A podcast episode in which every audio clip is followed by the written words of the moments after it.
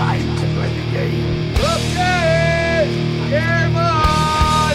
Time to play the game. Game on! Hey everyone, welcome to the 28th episode of the Game Podcast. I'm your host, Jerry Thompson. Here with me is Michael Majors. I'm a gold level pro. Michael Majors is platinum. And today we're talking about some Amonkhet? Amonkhet? How do you pronounce it? I think it's um, now you got me being all self conscious. I don't know. Yeah, see? I'm going to say Amon Cat. I think it's Amonkhet.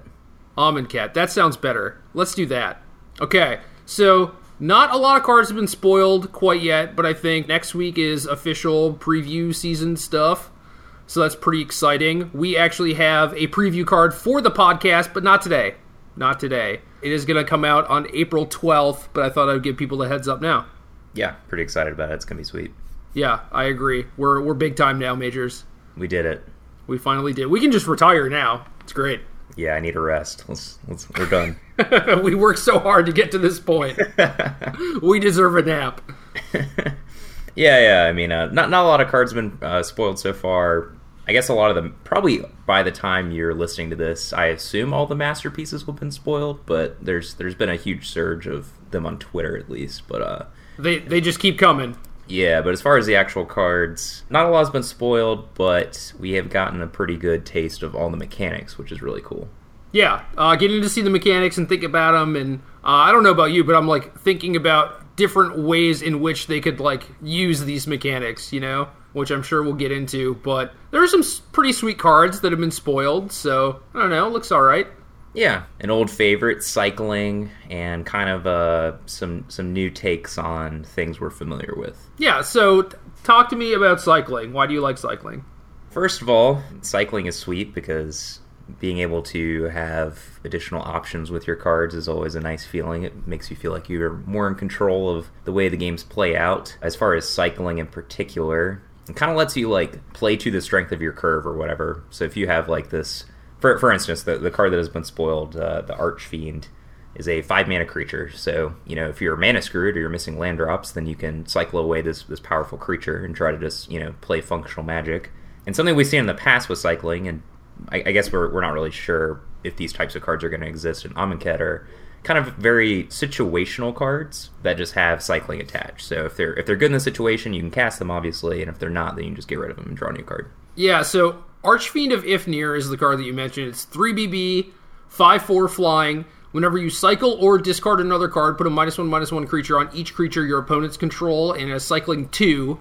So, pretty classic cycling. The thing that initially kind of bugged me when I read this was whenever you cycle or discard another card, and it's like the reminder text on cycling is just discard this card, draw a card. So, like, you really don't need that unless cycling is somehow going to end up be something different or whatever but i think it is just there as like for clarity's sake i suppose but yeah like this is obviously a card especially in like limited where you're never really going to want to cycle it but the option is there it is just strictly better than not having the option and it also means that they're just good in multiples too Yeah, definitely. I, I would be really surprised actually if we saw anything but cycling too. I, I, I don't really have any like real reason for that claim, but it, that's just my gut. it might be something like they start with cycling 2 and then they kind of branch out in the second set Yeah, that makes sense. i think that's uh, a, a pretty common thing for instance, like the the onslaught cycle lands, like cycling for their respective colored mana was like pretty powerful. So I wouldn't expect that. Yeah, I mean, c- cycling for one mana. I mean, like there is an entire modern deck based on cycling things for like one and zero mana, and then bringing them all back or whatever. So, cycling two is certainly way worse. But like, yeah, the cycling one stuff is just all kind of absurd. It's a significant cost, but it's it's a manageable one. Yeah, absolutely. I mean, especially when you're talking about games of limited, and I imagine that there are going to be like various graveyard synergies and stuff too. Like, it wouldn't surprise me if you're able to cycle this thing and just reanimate it somehow. Yeah, uh, even the uh, other mechanic that we've seen, uh, embalm, you know, interacts with the graveyard. So maybe there'll be like an embalm card with cycling attached or something along those lines. Yeah. See, that, that's one of those things where it's like, I'm pretty sure that this is a thing that's going to happen, right? Because it's so cute, it works so well together. Yeah, exactly. Or, or maybe there's like some cool artifact that gives your card cycling or something like that. That'd be really good with Fluctuator. Oh, is that the your cycling costs two less or something? Yeah. Yeah, but that's like not even modern legal. So if they really want to do that, it'd be fine. Yeah, I think so too, but still. this Archfiend, this thing is obviously just nuts and limited, right? And it makes me think that, you know, whenever you cycle or discard a card, clearly cycling is going to be like a fairly prevalent mechanic that I imagine just goes on everything in every color or whatever. You know, like there's going to be plenty of cards with cycling, but like, or discard another card. Are, are, are there going to be like more madness outlets? Are we going to have like a callback to that? That'd be kind of cool. Yeah, maybe that's just kind of like one of their intentions is they can backdoor some synergies, like you know, Lightning Axe kind of turns this on to some extent, and embalm is all. I, I guess we should go ahead and say what a Balm is out loud since I've already referenced it twice already. So far, there's one card with Embalm, and it's exile this from your graveyard. It's on a creature. Exile this from your graveyard, put a token onto the battlefield that's a copy of this, except it's a zombie in addition to its other types. So basically, flashback for creatures. Yep, the one we've seen so far is literally flashing it back. You exile as additional cost. You get this cool token out of the booster pack that Jerry doesn't like, but I think is pretty sweet. And uh, there's your clean solution. Is this Archfiend constructed playable? Because it's close. I think that we live in a world that is a little hostile towards five mana sorcery speed things. I don't know. I also think it's close. I think with a, a card that is clearly like synergy based to some degree. I mean, f- first of all, the printed stats are fine. Like a five mana five four flyer is not like a, a, above rate, but it is close to rate. It, it doesn't like line up well against a one of the the preview cards we'll talk about in a moment. Second, Archangel Avacyn, or even like necessarily Heart of Kieran. Although those situations are pretty easy to get around because like once you're actually getting this thing into combat against a four power flyer, you can probably just you know cycle something and, and make that flyer smaller and it'll, it'll win in, in trade. Yeah. I mean, I, I imagine this is getting paired with like Key to the City a decent amount. Yeah, I mean that's definitely a nice one. Uh, like, like I was referencing, Lightning Axe is the first thing that comes to my mind, but Key to the City is definitely a nice one.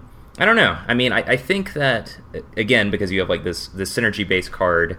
Sure, the stats aren't like amazing at first glance, but I think that the fact that you kind of have some versatility with the way the games play out, and you can just cycle it if it's if you don't think it's going to be good, or if like your opponent's just like sitting on a bunch of unlicensed disintegrations or whatever.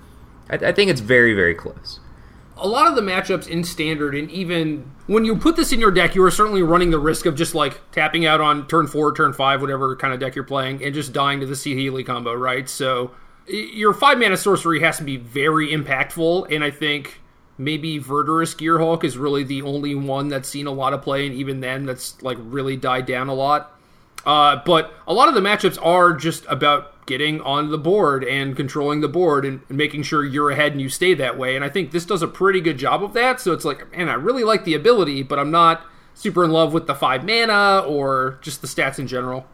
Uh, I mean, that being said, like your reference to the Saheeli combo, if you ever untap with this or you play it on, say, seven with another cycler up, then you're insulated from the Saheeli combo. That is true. So if you have, well, I guess, yeah, if you just have a key with this, right? Oh, yeah, sure. Yeah, if you just play it on five with key, then you're safe. Okay, that's not bad. I mean, that's certainly better than like trying to hide behind a, a one-one walking ballista. You know? Yeah, definitely. I mean, this is this is very inconvenient to remove. Like, sure, harness lightning can do it, but like, eh. I mean, what har- what can't harness lightning do? Right. Yeah, it, it is basically terminate. Okay. Okay. So key to the city. We did it. We figured it out. Book it. Done. All right. Anything else about this thing? This, this Daemon? Nah. I mean, even though we aren't really aware of what kind of cycling cards are going to be in the set. I agree with you that presumably it's going to be a big part of Amonkhet, so I think there's this card is going to be supported. I like it. Cool. I'm not going to like pre-order this or anything, but we'll see. Yeah, that, that that's reasonable. I, I don't think it's. First of all, cycling is just not a flashy mechanic. It, it no, isn't. it's not. It is so good though. It's it. I mean, uh, so you wanted you wanted to talk about like temple standard, right, and kind of tie those in. And I think this is a good time to do that. Where it's like Scry 1 is also not very sexy, you know? But man, the games are so much different when you have access to like a bunch of Scry lands or a bunch of your cards cycle or what have you. Yeah, just any games where you're, you know, not getting mana screwed or flooding out and you normally would is, is just a huge boon. And right, it, it, doesn't look particularly powerful on the surface, but like the way that it can just change the way the games play out is, is something that you can't really understate. Yeah, I really enjoyed playing 15 lands when Aether Revolt came out in in my limited decks, you know. And cycling isn't like, you know, you play 14 lands or whatever. It's like you get to cut a land and that certainly feels good and like you said earlier, like your decisions matter, you know, and you a lot of your cards basically have like split card functionality. You have a lot more choices in any given game, and a lot of it matters. So I think that's really good. I think that cycling or scrying or whatever all lead to fewer games that are not games. You know, like someone's getting mana screwed or they're flooding out or whatever, and I think that's great. I can only hope that like the traumatic vision cycle gets reprinted. It's so good. Oh yeah, yeah, I would definitely play those in standard. Yeah, Like some them, all about some fiery fall and traumatic visions and what does the white one do? Actually, for, oh, it like pumps your team, right? Yeah, plus one, plus two, and untap. I think Yeah, that sounds right. a lot of those would be good with torrential gear Gearhulk too. Oh yeah, wow, maybe too good actually. Yeah. Yeah, suddenly you get torrential Gearhulk into fiery fall whenever you want. You know. yeah. Mm, damn. All right, I don't know about that, but one can dream. Sure, save it, save it for cube, man. Yeah. Well, basic land cycling can be templated in lots of different ways. So All right, let's let's talk about this embalm card. Trueheart Duelist, one dub, two two, can block an additional creature each combat. Embalm two dub. Grizzly Bear basically flashes back for three. This is like very simple, low powered Call of the Herd. You know, worth noting this is a human, which I think is great. And if that tribe is supported, it's possible that that could make a little comeback too. yeah, and also in the back end, uh, presumably they're all zombies. I think that's actually part of the mechanic. So Yeah, maybe maybe that's a thing. I don't know. The zombie decks are so close, but Right. I, I- do think it's interesting that like uh, so so this card's ability is it can block an additional creature each combat, which kind of like incentivizes you to get it into combat and trade it off, which obviously makes sense because it has this like you know pseudo flashback. So I wonder if that's how the cards are going to be kind of pushed. Yeah, I don't know. I mean, that that is certainly one direction that you could go, right? But it's like this this could also just be like a self-sacrifice thing. I don't know if that makes sense flavorfully or whatever, but it's like yeah, they can do a lot of different things with this for sure. Yeah, I, I just wonder the the kinds of additional abilities these cards will have on them.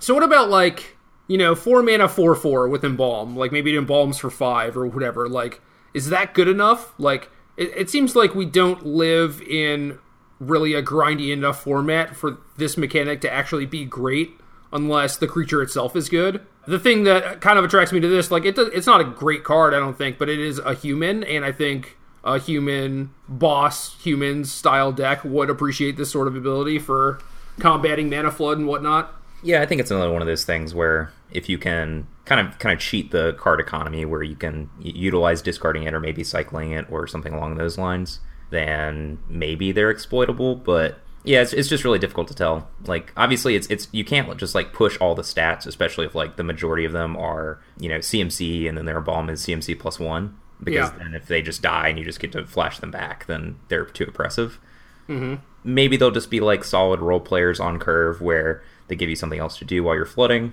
They're kind of just like, you know, the pseudo Thraben inspectors of this set. Yeah, and definitely I, I welcome any and all Thraben inspectors. Yeah. So uh, we'll see. There's a lot of potential here. Um, and maybe, you know, there's kind of a cheap and average power level card that can see modern play because if you can just like thought scour over these things, that's sick.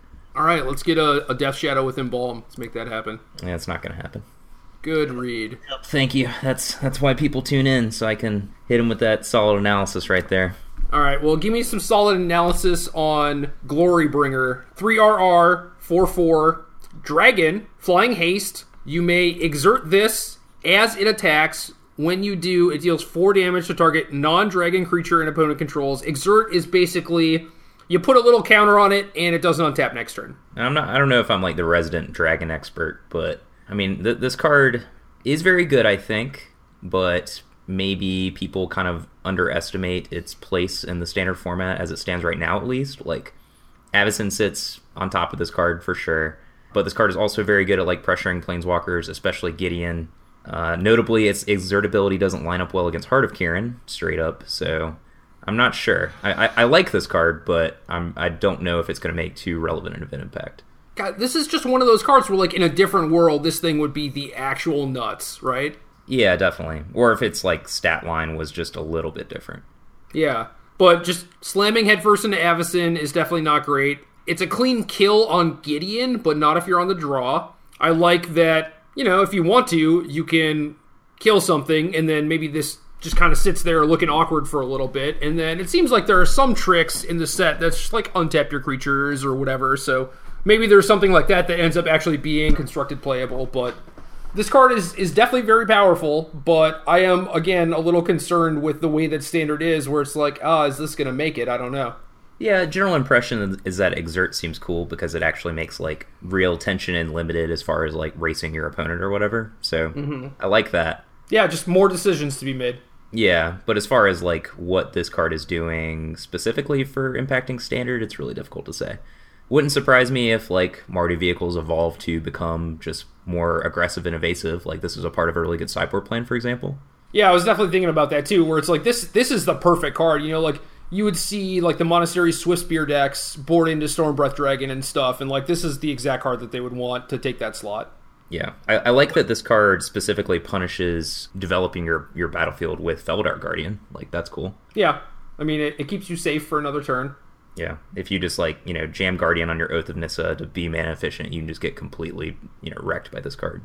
An- another thing with cards like this, and I guess the Archfiend too, to some degree, is just like you know people see these cards and it's like yeah, it's powerful, like the stat line and the ability, like those are all fine. In a different world, this would definitely make it into constructed, but like you know how how much do you worry about like what kind of deck does this actually go in? Because right now there's you know no real get to five mana and start dropping dragons or whatever. Like there's no deck that's like that. It's like green black is kind of similar with like Verdurous Gearhulk and stuff, but like where where does this thing fit right now? Because there's not really a mid range red deck. Yeah, I mean that's for for sure a huge concern. It's it's very easy to get excited about. A just anything new in general is is fun to think about, and people you know clearly want the new cards to be good because that's what magic makes magic fun. But once you start to kind of look at it a little bit more critically, then yeah, it's it's difficult. It's like, am I interested in this dragon just because it's new and exciting and I want it to be good, or is it actually good? That's that's our job, I guess. We we must find out. I don't know. I, I feel like a card like this, it's probably supposed to be good. That's kind of the vibe I'm getting. You know, it certainly Well, looks appealing, reads appealing. It isn't mythic. Can, can it really be that good? certainly fair. I think it's supposed to go somewhere, and obviously, like, there's a whole big set yet to be spoiled, right? So it's like there are going to be other cards. Who knows? Maybe we'll find something. Yeah, I mean, Glory is it Glorybringer? Glory Bringer, yeah. Yeah, Gl- Glorybringer and the Archfiend kind of strike me as the perfect like get your feet wet spoiler cards. It's like here's some cards that show off some of the new mechanics. They're like clearly powerful and interesting, but we're not just like hammering you with like the best cards in Amonkhet yet. Right. It is good to show off the mechanics instead of just like here is a two mana four four creature with no abilities or whatever. It's like okay, that's good on rate, but I'm not really excited about the set. You know. Well, they kind of showed those cards off on accident. we got we got a new a new horn turtle in town. Ancient Crab. No, the uh the black one, the Dune Fiend or whatever. Oh yeah, the two mana one four. Yeah, that's Yeah, uh, power creep, man. big big upgrade on the turtle. Hell yeah. And as much as I joke, like I will definitely be playing that card in limited all the time. Yeah, obviously.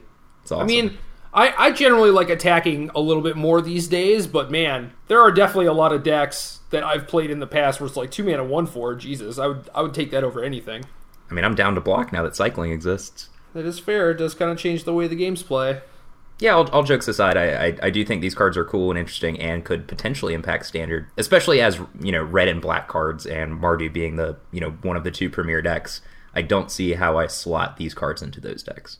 I do like the idea of Glorybringer as a sideboard plan. Archfiend strikes me as a deck that is it, like it's either going to be some sort of madness deck, right, or you're going to try and ramp into this thing with Servant of the Conduit. But like if you have if you're black green and you want a five drop, is it ever going to be better than Gearhulk? Right. Yeah. I mean that that's that's definitely a, a valid point. And and that's kind of like the- one of the issues with the Gearhulks, even though they didn't see play for a sizable amount of standard. It's like, is a five drop or a six drop really ever going to be better than this in their respective colors?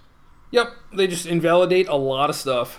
And I mean, like you know, something has to be the best. That's just kind of how it works. But you you, you typically Yeah. want the best thing to be like a little less in your face powerful. I think it's just better to not have something be the best just on power because then it does actually invalidate things. It's better to be the best but in a different way. Like maybe it's the best 5 drop for this certain deck, right? But you don't want it to be the best 5 drop in every deck. You know, you don't want like the smuggler's copter problem or whatever. Oh, of course. Yeah, yeah. I mean, Magic being fun is is predicated on like you know picking the right threats and the right removal that you want to play to support your strategy. Yeah, but instead, Verdurous Gearhulk, it's just like, are you ever going to make a, a better green 5 drop than this? No, it's like the green decks are just going to be built around this card for however long it's legal. You know, if you're a creature deck and you're playing green, you're going to play this card. Definitely agree with that.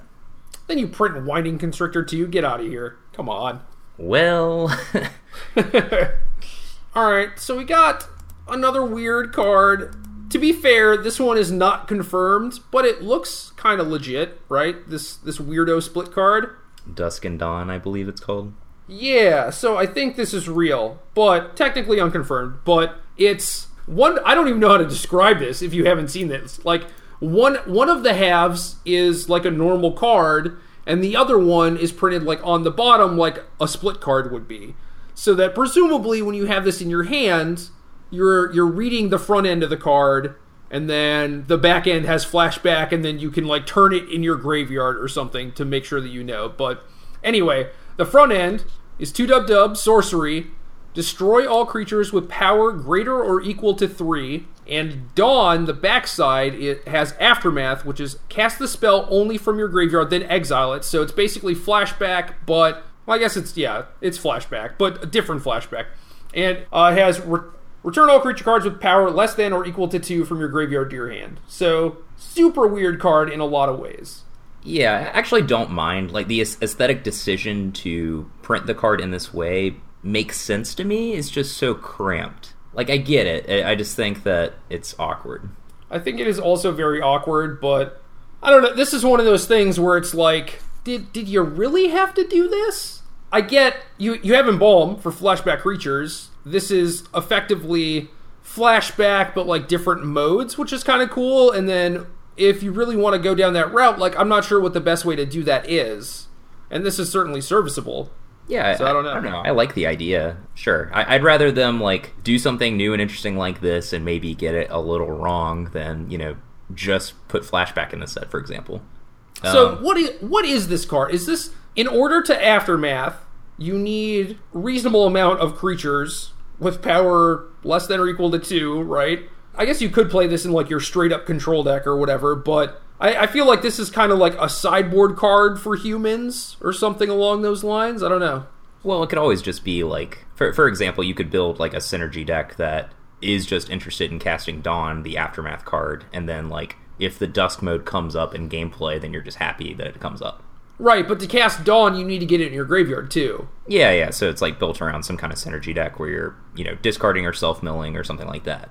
This this set's like a pretty cool precedent for how the, the cycle should play out. It should be like theoretically two things that are kind of inherently synergistic with each other. They're just like in different templates. It's like, you know, Yeah. obviously you want to play small creatures so that you can destroy their creatures, keep your creatures alive, and then you can just like gas back up with this later. So I think it's an interesting dynamic. It is kind of weird, right? Where both halves synergize with you having grizzly bears, but Yes. only one half is only likely to be good against your opponent's deck, most likely. It's like if, if they're playing like a grindy strategy, I guess, you know, now nowadays we live in the world of like tireless tracker and all that stuff. So, you know, I'm, I'm thinking of, about this against like uh like a hard control deck. It's like you don't want the front end, you want the back end.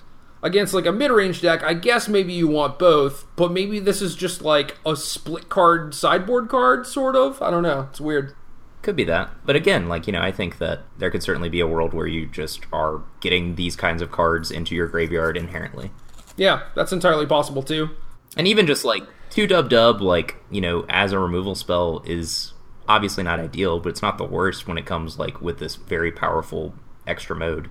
Right. I mean, you get to pick up all your walking ballistas and stuff, so Yeah.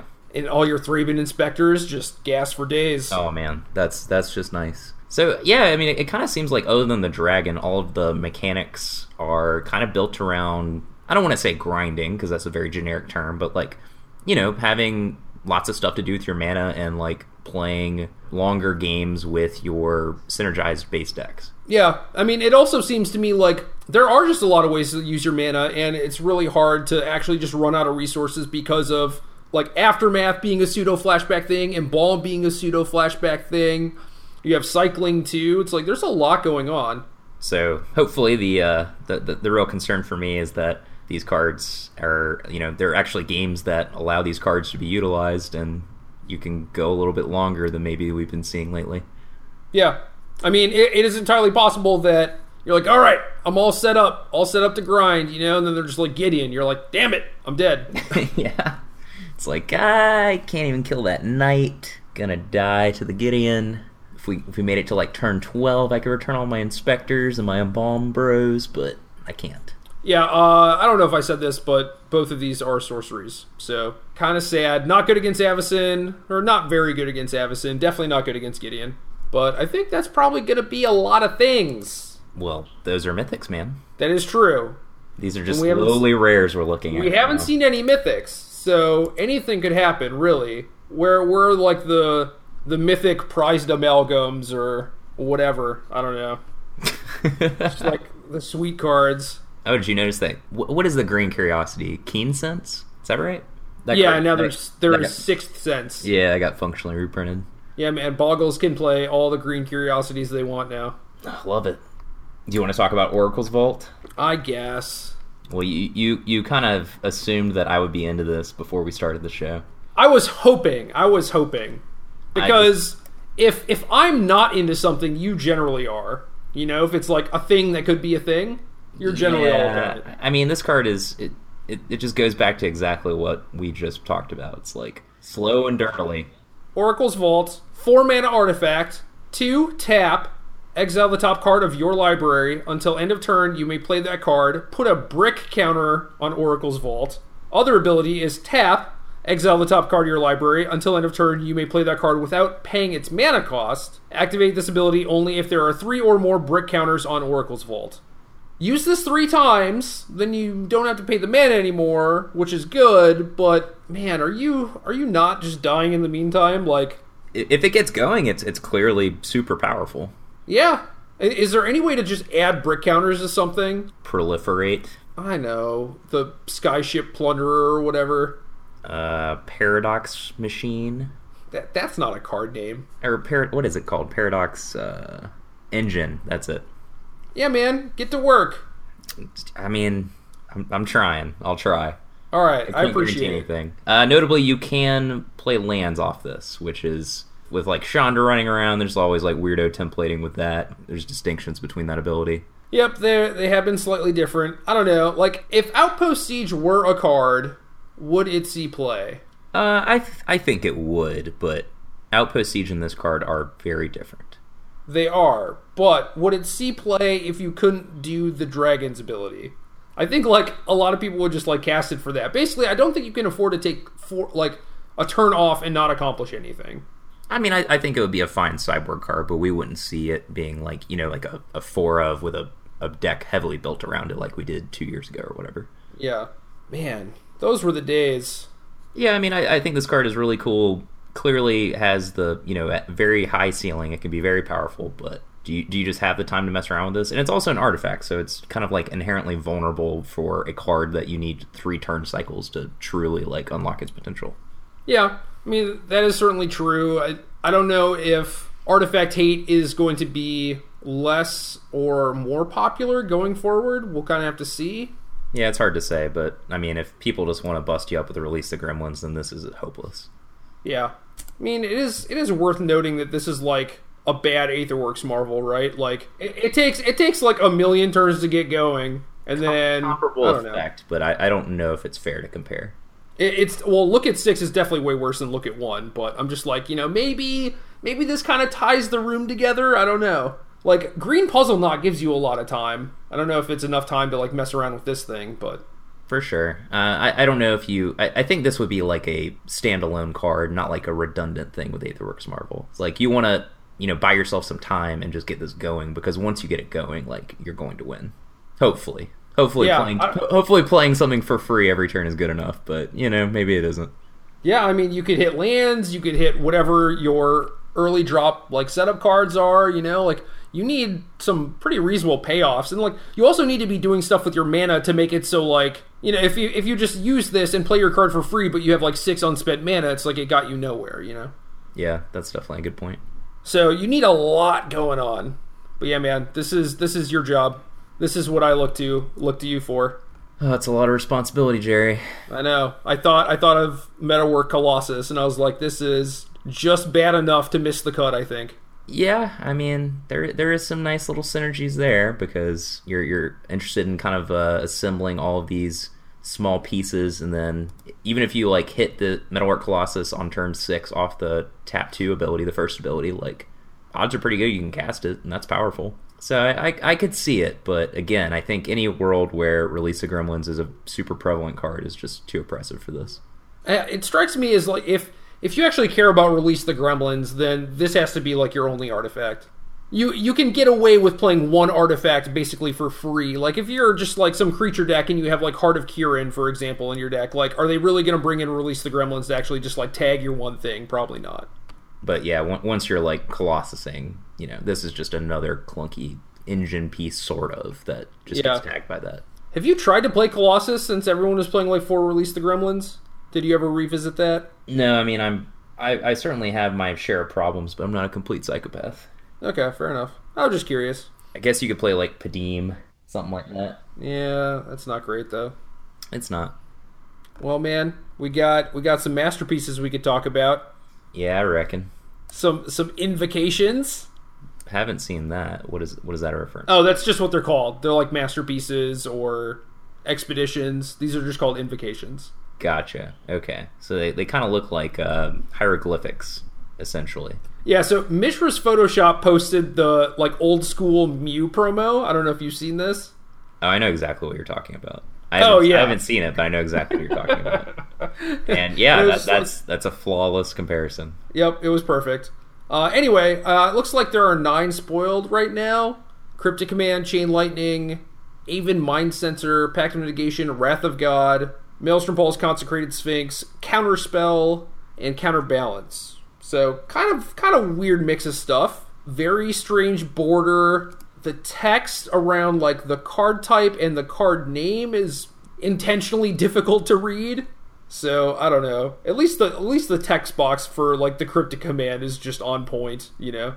Yeah, the, the text box is very clear, and, and you know in several of the cards it actually just says what the name of the card is, but it, it, it is read or excuse me, it is hard to actually read what it is. Yeah. So I don't know. I I think these do look sweet. I I think that they're gonna look sweeter in foil, but I don't know, man. It, I mean, they're still a million times better than the you know interchangeable fetch lands that were impossible to distinguish from each other. Yeah, that is definitely true. Like the the borders only have like a splash of color on them too. Yeah, I mean, once you see this like counterspell art, like you're going to be able to internalize it pretty easily after the first time. Yeah, I think so too. Like they all they all It- pop pretty well. It's just it's so far in one direction, you know. I agree, but they are flashy and cool, and even though I'm relatively indifferent to all these things, I think a lot of people are going to like them Well, apparently there's fifty something of them. throughout the, the two sets. Well, I don't know. This this says whatever out of fifty four. Uh, I don't know if that's one set or two. Hmm, that's a lot. Well, let me let me cross reference with Kaladesh, I guess. Anyway, normally I would say like, okay, you know, which awful one of these things am I going to open, right? But like these nine are all pretty good. I guess like Mindcensor might be the worst one. Maybe the one you're least likely to play. Well, either way, I'm probably not going to play with these. So, Yeah, sure. so Kaladesh was zero to fifty four also. It's weird to me that these are kind of turning into like hybrid modern masters slash legacy masters now. Yeah, looks like Kaladesh was zero to fifty four, and there were thirty of them in Kaladesh. So, Okay. Yeah, fifty four in both sets. Okay, that's that's not too bad. Yeah, and, and what I just said isn't really a criticism. I think it's neat, but Wrath of God looks dope for sure. Yeah, it does. Yeah, so I mean, you gotta get like the damnation in here, and Yeah, true. I don't know. I, I was like, oh, I'm definitely gonna open like this masterpiece ornithopter or whatever. I got the something also bad. I've just never opened like a scalding tarn or whatever, so I'm just very unlucky. I think you literally opened a scalding tarn in front of me. Actually, Ah, maybe. I, like actual honest to God, you did. I'm like 99 percent sure. I no, because I, I think the only one I opened was Sacred Foundry. Mm, maybe it was Sacred Foundry. Both start with an S. Both are lands. Whatever. One's like two hundred fifty dollars, the other one's forty dollars. It's all the same. Yeah, beats. All right. Well, do you want to talk about San Antonio or what?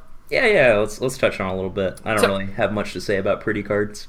Yeah, me either. I don't know. They look sweet. They look confusing. The end. Yep. So it's San Antonio's kind of weird. It is Team Unified Modern. I think people are kind of settling on the idea that you should not really try to metagame that much and you should just play like three playable decks.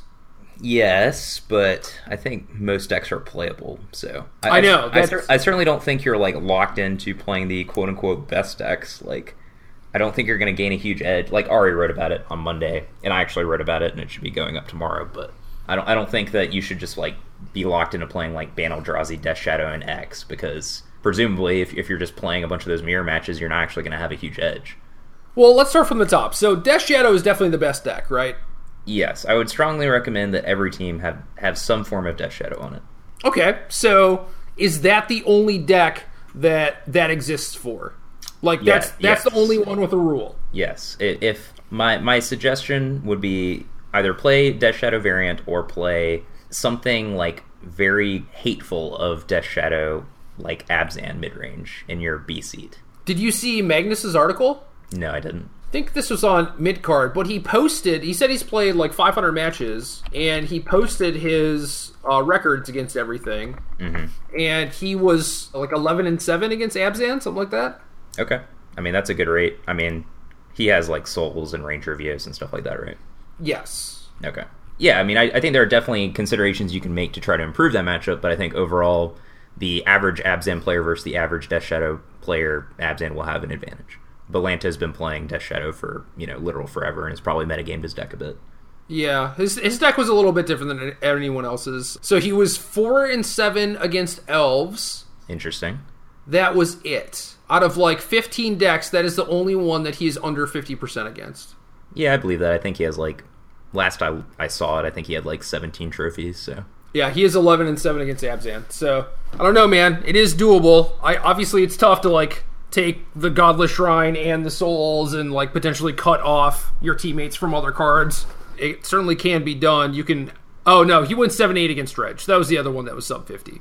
But Yep, that makes sense. yeah, I mean he's he's basically killing it, and I think it is kind of crazy to not play Death Shadow on your squad. I mean, it does take up a lot of cards, right? Like it takes up just all the black cards, and then if you're Jund, it's like you want Grudge and Decay and the fetch land, or not the fetch lands necessarily, but the shock lands. And then if you're Abzan, you're taking like Path, or if you're Esper, you're taking Path. If you're Grixis, you're taking like Lightning Bolt, Snapcaster, and all that stuff. But I think it's worth it.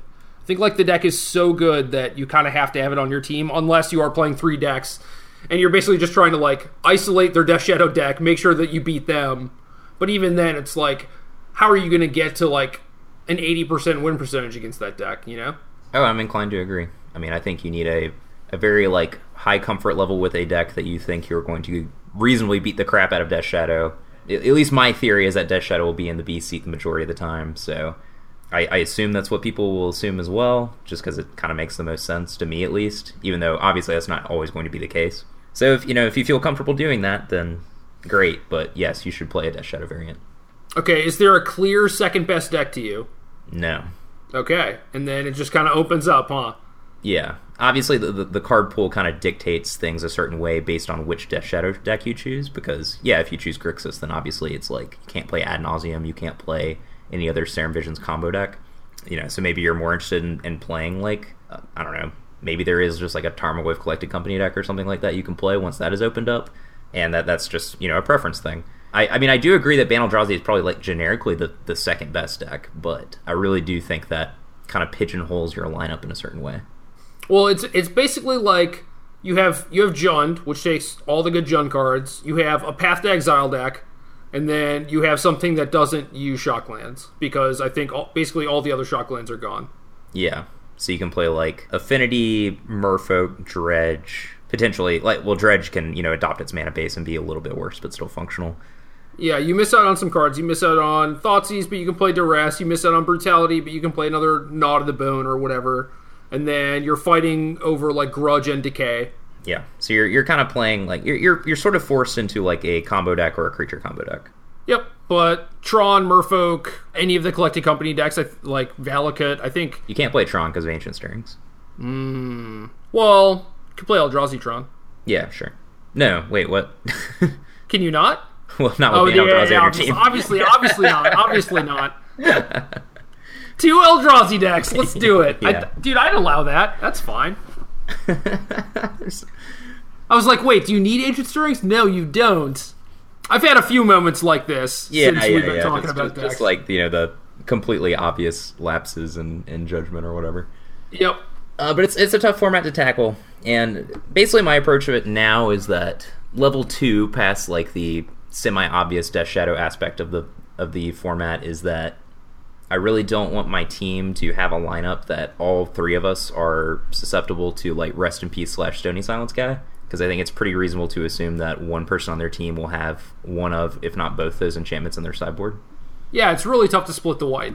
Yeah, so I think there's going to be like one person with very powerful sideboard cards, maybe not the best main deck, and it's possible that like just Bant Eldrazi person is just jamming both of those in their sideboard. Um, That was my plan. yeah, which is totally reasonable. You, you don't want to like a lineup. I think that's like this is a little extreme, but let's say like Affinity, Dredge, and Death Shadow. But other than that, like I, I really don't think there are a lot of rules. You know, you can kind of just mix it up as you please. Personal preference goes a long way. Personal experience goes a long way in modern. So you know, I, I wouldn't try to leave like too many of the generically powerful cards in the format on the table. But you know, if you end up with a lineup that doesn't play Snapcaster Mage, I wouldn't lose sleep over it. Yeah, I mean Snapcaster's good, but also when well, like when you force people to play three different modern decks, like Snapcaster is likely not going to be very good against one of them. Yep. So, like, yeah, even even that one I don't think is really a lock. You know. And this is a, like an argument for the merfolks and dredges of the world. Like maybe they don't have like tons of good matchups or whatever, but they also don't really have any bad matchups. Yeah, you are at least forty percent against everyone, which is not great, but Yeah. you can win. So you're not going to have any like super polarized matchups, and you know, assuming like your most experienced player is your anchor, your Death Shadow person, then you know, hopefully one of one of the two of you is going to get a match win elsewhere. So we have Raptor locked in on Death Shadow. The other few decks that I've considered playing are like Bant Eldrazi, Dredge, Merfolk, oh, and then the Ironworks deck. Yep. I'm a little bit more solidified than that. Brad is playing some Death Shadow variant for sure. I'll, I'll just firmly say that I'm going to play Ironworks.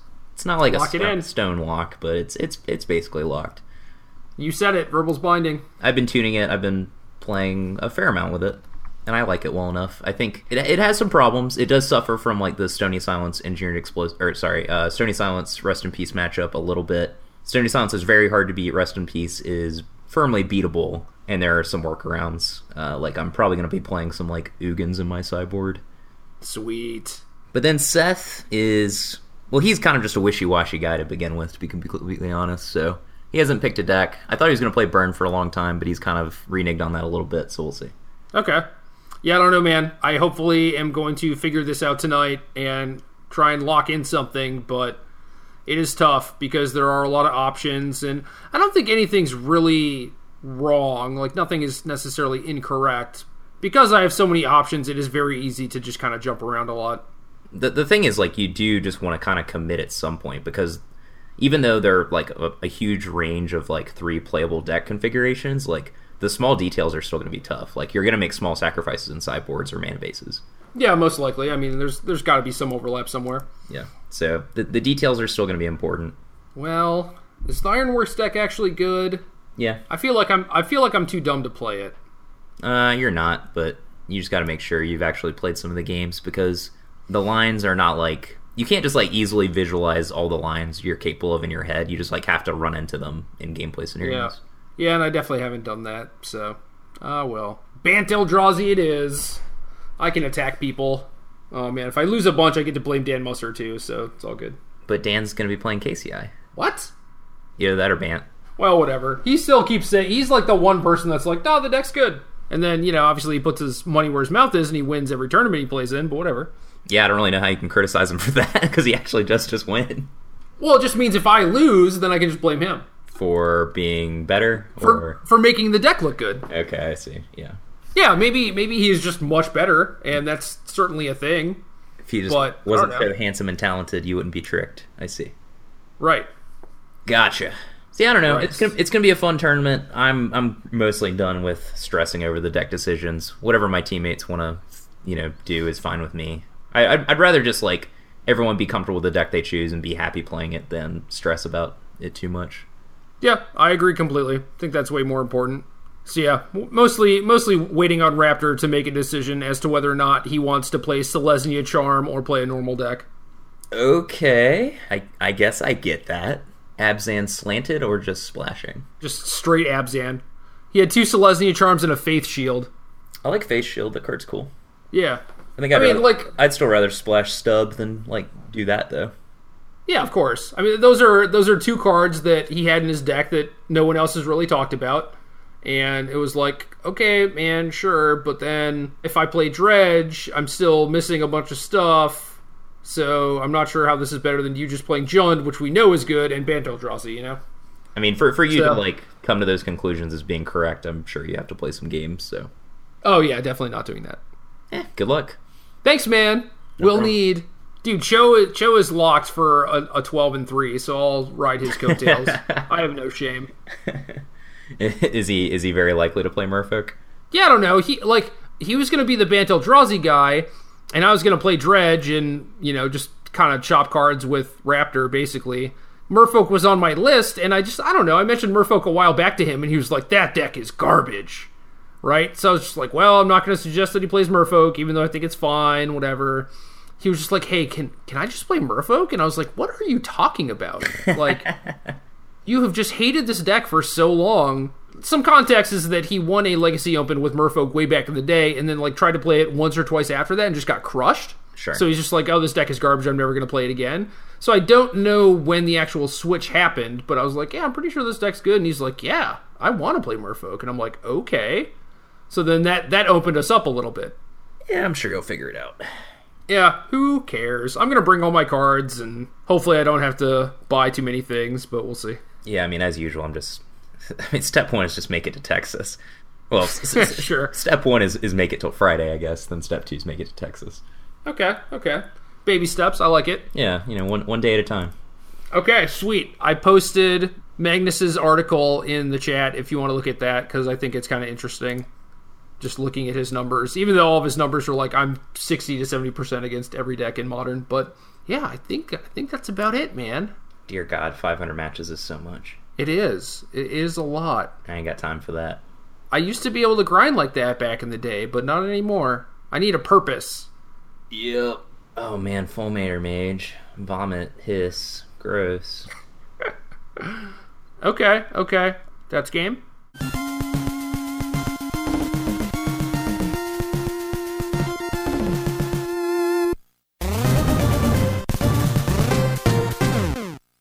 Good luck.